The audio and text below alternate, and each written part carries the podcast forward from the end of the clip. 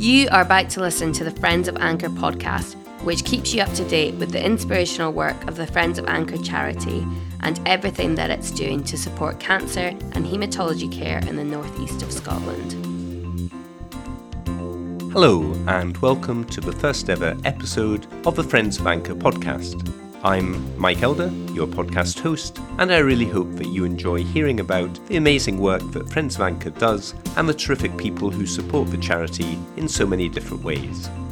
The main feature of each show will be an interview, and I'm delighted that today's guest, from whom we will hear shortly, is Sarah-Jane Hogg, the fundraising director for Friends of Anchor. The other elements of the show that will feature each week are a news and catch-up bulletin, a rummage around the Friends of Anchor archives, some thoughts about finding the words when talking about serious illnesses, and a potentially quirky and finally item as we sign off. So let's get started by hearing first of all from Erica Banks, communications lead at Friends of Anchor, about some upcoming fundraising events. So after really long without many events, we're delighted to look forward to the calendar and see it completely packed with events. So coming up, we are the charity beneficiaries of the Runway Run at Aberdeen Airport, so that'll be a goodie. So on September third, runners have been invited to take part in a three and a half k midnight run on the runway, the lit runway at Aberdeen Airport, for a really unique running experience. Terrific. So looking forward to that one too. And everyone from the fundraising team is taking part, so that'll be a team night out with a difference. And we'd love to see some familiar faces there. I'm looking at one of those familiar faces because I know Mike's going to be taking part. I will be there. Looking forward to it as well. I'll race you. I'll uh, rise to that. But uh, as you say, just a fantastic event. And how cool is that to be running along the runway? Yeah. Yeah, I've recently learned that because of the nature of you being on the runway and it's still technically operational, any debris that might fall is obviously, you know, foreign objects potentially causing danger. So it's no watches, no running watches, no phones or earphones. So we'll just have to have that sense of community keeping us going. We certainly don't want to be the cause of a major incident. No, definitely not. In terms of other events, and Loch Ness Marathon on October second is another one we're really looking forward to. It's nice that there's, you know, Aberdeen currently doesn't have a marathon. Inverness is not too far away. It's a really picturesque place to do a marathon as well. Um, it's one that myself and our charity director, Sarah-Jane, did last year. I have to say I wouldn't repeat the experience, but I would recommend it as a first-timer to anyone. Excellent. Anything else that's coming up in September, October? Yeah, we have another event, again, being organised externally by a local company called V T Wealth. And for the first time ever, they are hosting a charity ball at the Chester Hotel. So they have very kindly chosen Friends of Anchor to benefit from fundraising on the night. And they've also got a really great lineup of Irish traditional music. So if that's your cup of tea, then tickets are available for that now as well. Brilliant. And all of that information is on your website, of course. It is, yeah. We do our very best to keep the website totally up to date, so that is always a good place to check out if you have got questions or want to see what's coming up. And when I interviewed Sarah-Jane Hogg, she highlighted a different type of event, but an extremely important one, that is happening in October. This year's our twenty-fifth year, so twenty-five years for the charity, and with that's come a real period of reflection on where the charity started and where it is, but a big part which our trustee and committee board really feels appreciation and gratitude, because what's all been achieved is thanks to donors, to our volunteers, to people that have been a part of the Friends of Anchor story. And so with that, we have our thank you event happening October. You're the first to hear it, Mike. It's not actually been announced yet. I'm privileged. Thank you. So on the seventh of October, we'll be welcoming anyone that has supported Friends of Anchor to come and see and hear firsthand what their support means for patient care and treatment up here in the Northeast. So we'll have research lab tours, we'll have some of our wellbeing team there, we'll have some of our consultants.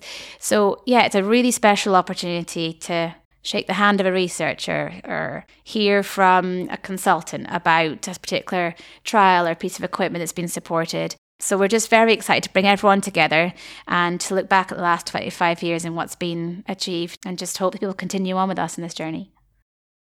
And because of Sarah-Jane's special history with Friends of Anchor and her long and strong involvement with the charity, she was an obvious choice to be the first guest to be interviewed for this podcast. I started by asking her about how it all started and what the charity has meant to her over the years.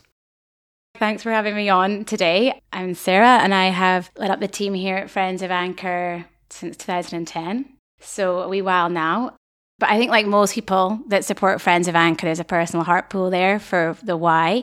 So um, as a family, we I'd lost my mum quite young, and the charity's beginnings actually start with my dad. He was having a conversation with my mum's consultant, and they both acknowledged there was just so much more that could be done for patients over and above the fantastic care we do have through N H S. And the inspired ideas by the consultants was to have a charity um, and to put a charity in play. But with that, they needed someone from the business world. So my dad is the chairman, Jim Milne, and has been from the founding days.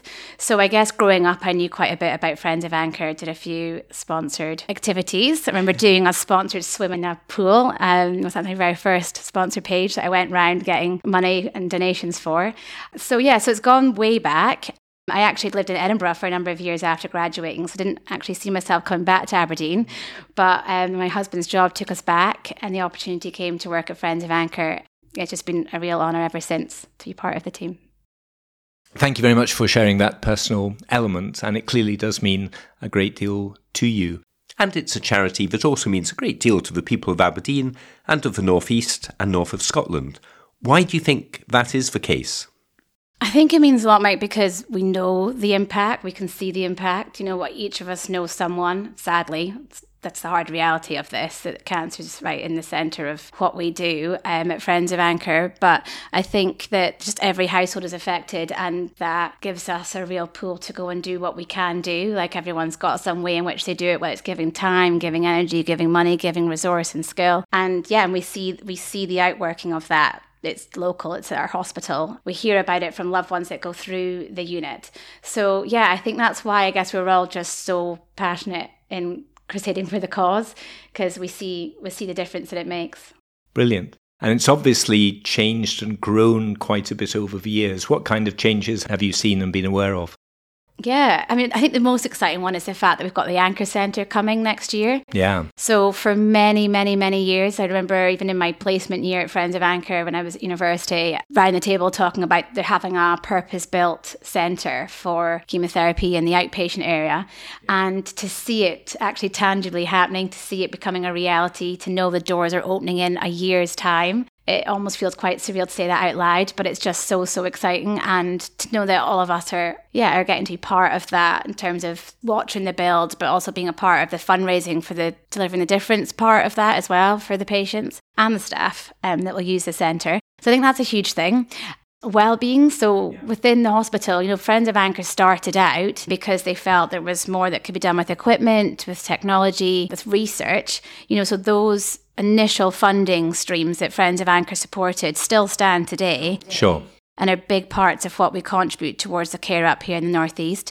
But in addition to that, now having the wellbeing side, so that's with our massage therapists at the chemo chairs, at the bedside, our hair and wig stylists, patients getting their nails done when they're in, getting chemo and radiotherapy. And all of these things might seem quite small and almost insignificant when you compare it to equipment or research spend, but it makes such a huge tangible difference. I think so often people say they feel like a person, not a patient, when that's happening with them, and it's touch that's a positive experience for patients when they're going through treatment.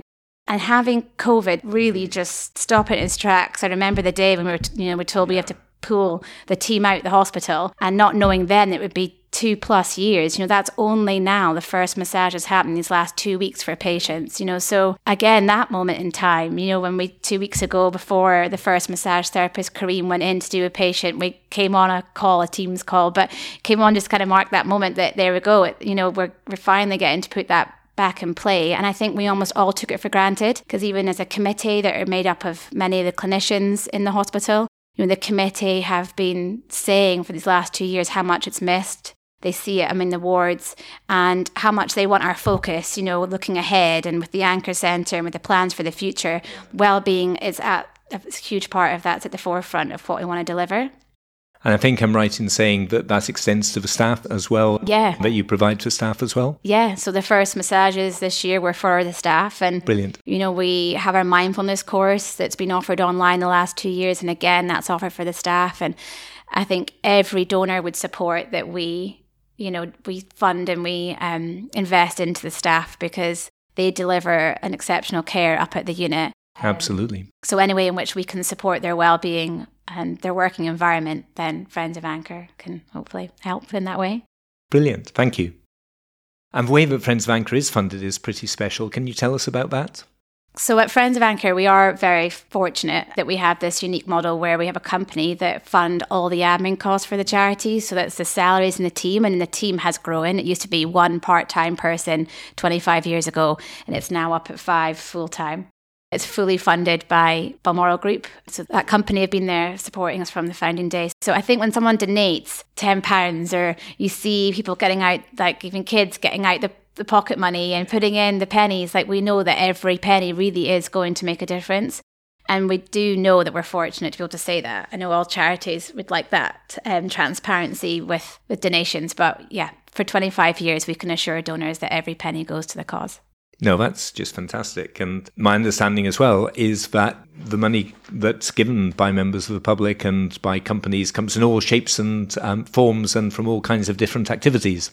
Absolutely. Yeah. And we see support right across the, the length and breadth of the Northeast and further afield. You know, we had a really fun event happening during COVID called Going the Distance. So when events were shut down and we couldn't even really be close to any other human out with our house, you know, we, all these charities, we had to think creatively of what to do and going the distance. People went out and track miles across the month. And which was really good for us was seeing the, the level of support that came right across the globe. You know, people that obviously have founding roots in Aberdeen, but we had people out in Dubai, in the U S, Australia, walking and uh, building up the steps for Friends of Anchor. That's terrific.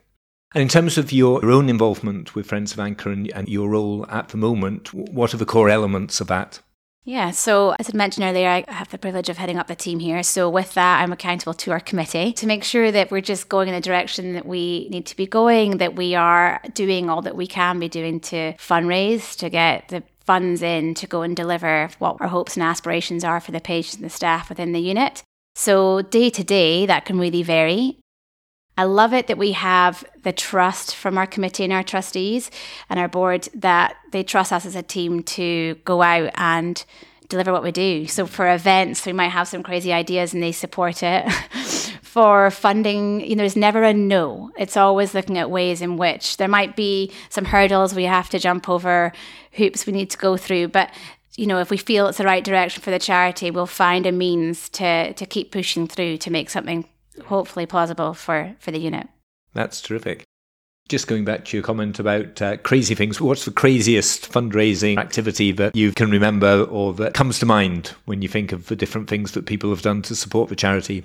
The craziest things. I mean, we've had like, oh, you know, just the level people will go to. I mean, myself and Erica were training for the marathon, and a family that have supported Friends of Anchor for many years, like that the husband, Thomas, signed up for an Ironman, and Ironman got cancelled. So he was like, right, well, I'll just do the Ironman at home, you know? So off he went, finding a means to go and cover all that miles, swimming, on his bike, running.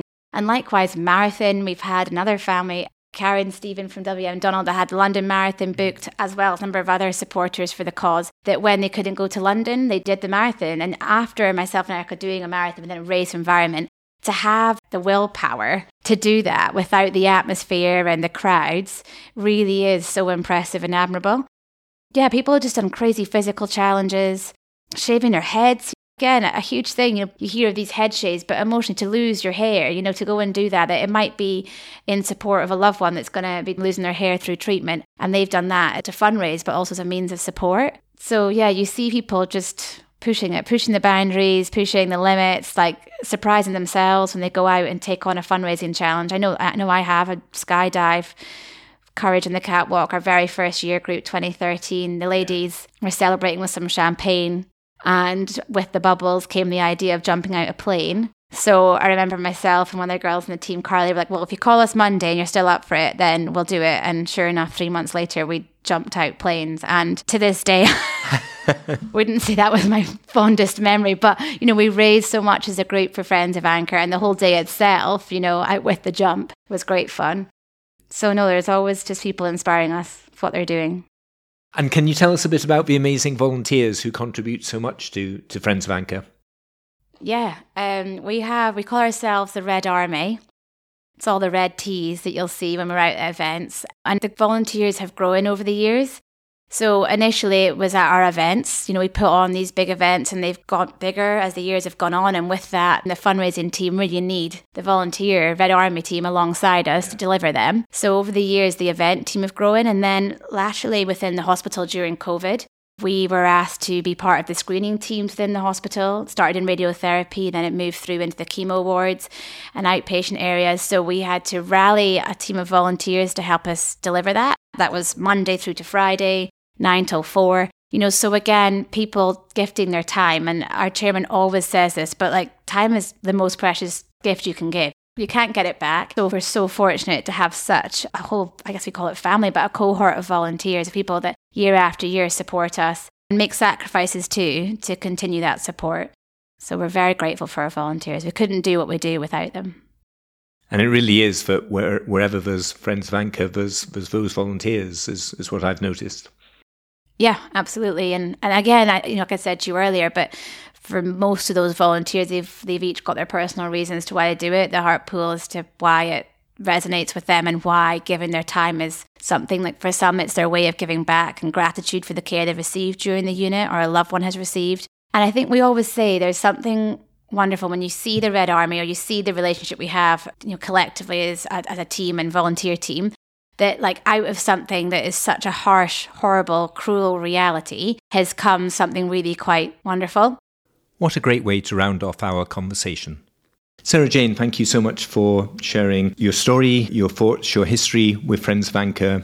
We've really appreciated it and I'm sure our listeners will have as well. Thank you, Mike. And can I just take the opportunity just to thank you for the time that you'll be putting into producing this podcast for us at Friends of Anchor, the opportunities that we'll have to share the news, and very grateful that you've come alongside to offer this to Friends of Anchor. It's an absolute pleasure.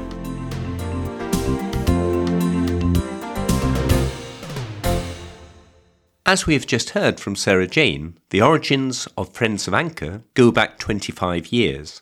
So it seemed appropriate to kick off our regular From the Archives feature with a selection of newspaper cuttings about the charity from its first year of operation, nineteen ninety-seven.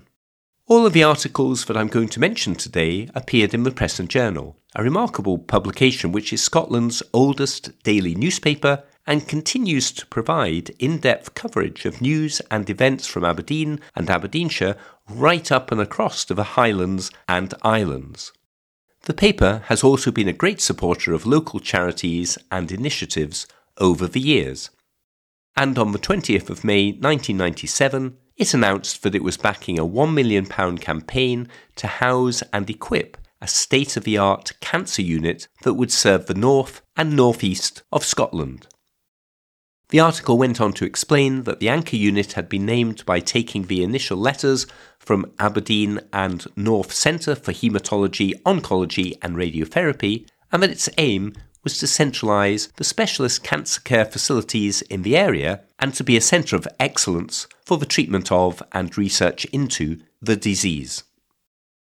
It also reported that the fundraising campaign had been given a terrific start with the presentation of a cheque for ten thousand five hundred pounds from Lorraine Anderson from Shetland. Lorraine's nineteen-year-old daughter Christine had been diagnosed as having a malignant tumour in her thigh and had very sadly died in February nineteen ninety-seven. Christine had been a keen swimmer, so her friends embarked on a one hundred hour sponsored swimathon at several swimming pools across Shetland, resulting in a much appreciated five-figure donation which got the fundraising campaign off to a great start.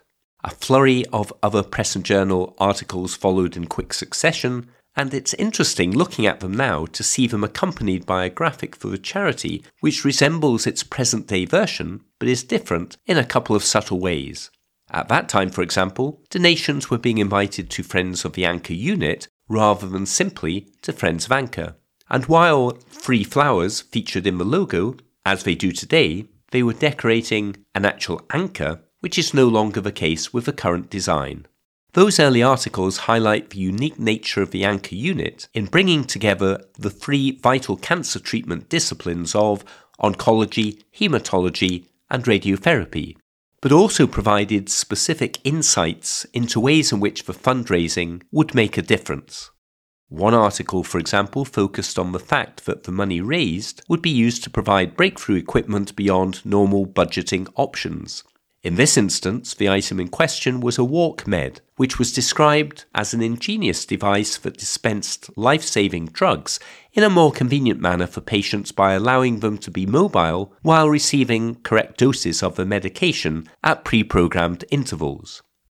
You can tell that the piece dates from a quarter of a century ago, as the WalkMed is described as looking like a portable cassette player, while the patient, John Strachan, is quoted as saying, "It gives me a great sense of freedom. I usually wear it round my neck, like a Walkman."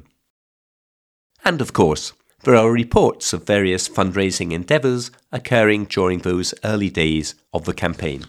More than two thousand pounds was raised by Gordon and Andrea Byers of Potterton, who asked friends attending their joint fortieth birthday party to give donations instead of presents, as that would be much better than, in Mister Byers' words, receiving piles of aftershave and perfume that would stay in a drawer forever. In addition, four hundred pounds was raised by seventy-nine-year-old James Donald of Lynn of Skene by selling flowering plants from his garden, while Andrew Burt, Michael Jaffrey and Jim Milne, all from Rothienorman, raised nine hundred pounds by having their hair shaved off at their local gala.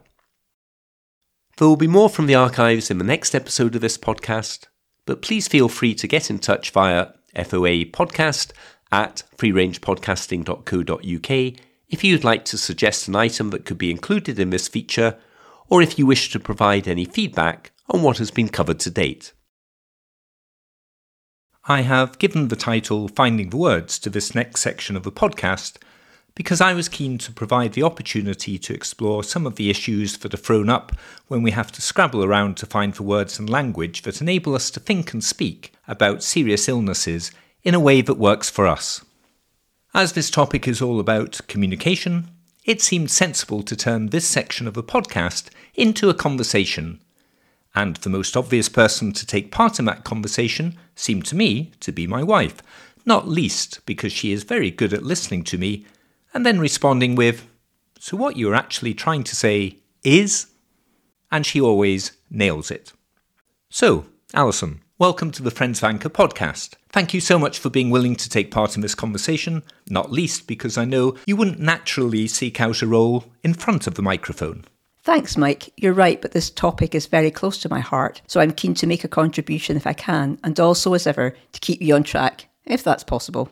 Well, we both know that can be quite a challenge, but if anyone can do it, you can. And to show that I'm willing to be directed by you, can I just check that you are happy for me to call you Alison for the purposes of this podcast? It seems sensible to call you Alison, as that's your name. But in normal life, I always call you Ali, so I just wanted to check that you're okay with me going all formal on you. Yes, it does feel a little bit odd, but it makes sense, so I'm happy with that. So, Alison, first things first, why are we doing this? What are we trying to achieve? Well, for me, it's about the fact that life can throw us some curveballs, and it's one thing to try and respond well to them and to find a way of coping with them. And it's another thing entirely to be able to have meaningful and appropriate conversations about those situations with other people. There's so much in the mix, the questions, the emotions, the uncertainty, that sense of being knocked sideways, and it's really hard to process all of that just in your own head. So when you actually have to speak words and try and talk about all of this to other people, well, let's just say that can be tricky. What about you? I agree one hundred percent with all of that. I think that the only thing that I would be keen to add is the fact that I'm fascinated by the different ways that people react and the different ways in which they talk about the issues that they are facing. I think that makes the whole situation even more complicated, as it's not that one person's approach is right and someone else's is wrong, but it can make it hard for people to connect effectively with each other if there are significant differences in the way that they tend to deal with circumstances and how they talk about them. And have some of those thoughts been triggered by the fact that you and I have quite different personalities and can often react in quite different ways from each other? Yes, I think that has obviously prompted some of my thoughts. It has definitely been a learning curve for each of us, not only to realise that we can be quite different in our responses, but also to find the words that enable us to talk about how we are feeling in a way that works for us, so that we then understand and appreciate the other person's point of view. So where do you want to start our chat about this area? I suppose that it makes sense to consider some general points to set the scene. The first and most obvious question, I reckon, is why are we having this conversation? What is it that we think that we can say that is relevant for listeners of this podcast? Well, the fact that you were treated for a lymphoma, a blood cancer, means that we know what it's like to live through being diagnosed with a serious illness, so we have that experience to draw on. But another factor, I think, is that words and language were important to us at that time, and were definitely something that we had to grapple with. For example, even just that first mention of cancer being a possibility seemed to change everything in an instant. Absolutely. It felt to me as if a live grenade had been lobbed into the conversation by the doctor. And all of a sudden, I was being asked to juggle a concept that was about to turn into a reality that would blow up in my face. I'm certainly glad that you didn't explain it to me in that way at the time. No, that at least was something. I think, though, that I adopted my classic approach of mulling everything over internally, and I don't think that was entirely easy for you either. No. I understood that you needed to work things through in your own way, but as we know, I'm a classic external processor, and I just speak out my thoughts as they come to me. So let's just say that I haven't always found it easy or straightforward when it was obvious that there were things going on in your head that you weren't talking about. But I have at least got a bit better over the years, I think. The long pauses aren't quite as long as they used to be, I hope. No, that is true, and I'm very grateful for that. And when it comes to the detail of what we might discuss, what sort of things will we be covering? Well, going back to your grenade point, dealing with a diagnosis of a serious illness is a good place to start. And not just for the person who's been given the diagnosis, but also how that is then communicated to family and friends. I also think that it's worth talking about ways of handling all the inquiries that arrive on a daily basis. They were all well-meaning, but it can be overwhelming to have to find the words to respond to so many questions about how things are going, especially during the wobbles that inevitably happen along the way. I would agree with all of that, and I think that it's also worth talking about the times when there are no words. As despite it being somewhat counterintuitive, I think that silence can be an important part of communication, especially when dealing with the hard times. So, are we done? Do you think that covers everything that we need to mention in this introductory conversation about finding the words? Almost. I think that it's also important to stress at the outset that we're not making these comments because we got everything right and executed a perfect cancer coping strategy. We're here because we did find it difficult and upsetting and want to help others who find themselves in a similar situation, and also because we think that it can only help for there to be a growing conversation around these issues. Absolutely.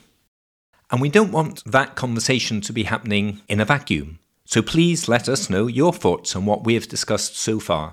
And if you are happy to do so, please also share your own experiences in this area.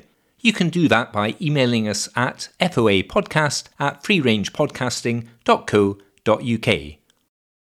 Many thanks for taking part today, Alison. I hope that it wasn't as nerve-wracking as you had feared, and that you'll come back next time. Thanks. I think that I almost enjoyed it, and I'm certainly happy to come back again next time. Excellent. That's great news. I shall look forward to resuming our conversation in episode two. In the meantime, I should explain that I've always been a great fan of shows and programmes that conclude with an "and finally" slot of a quirky, entertaining or fascinating nature. So I hope that you don't mind if I finish off each week on that kind of note.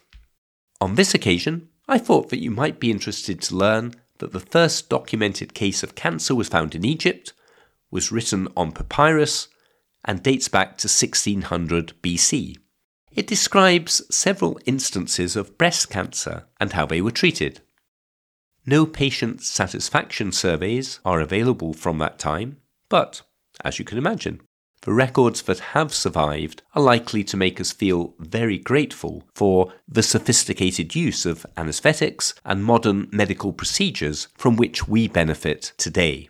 The approach used by the Egyptians was to target an infected area with heat, and that principle is still used by medical science today, but in a much more sophisticated manner, as you can imagine. Thankfully, the specific practice described in those early records of using a hot instrument called the fire drill to destroy a malignant tumour has fallen out of favour. So, thank you very much for joining us for this first episode of the Friends of Anchor podcast. The show notes provide relevant information and links, and please do get in touch with your thoughts, feedback, questions and suggestions via email at foapodcast at freerangepodcasting dot co dot uk, all lowercase. Episodes will normally be released on the first of each month, and we will also publish bonus episodes from time to time. I hope that you will listen in again next time for episode two, when my guest will be Erica Banks, who works as the communications lead for the charity. In the meantime, look after yourselves and each other, and if you're undergoing treatment, hang in there. This podcast has been brought to you by Free Range Podcasting. Let us take you and your podcast where you want to go.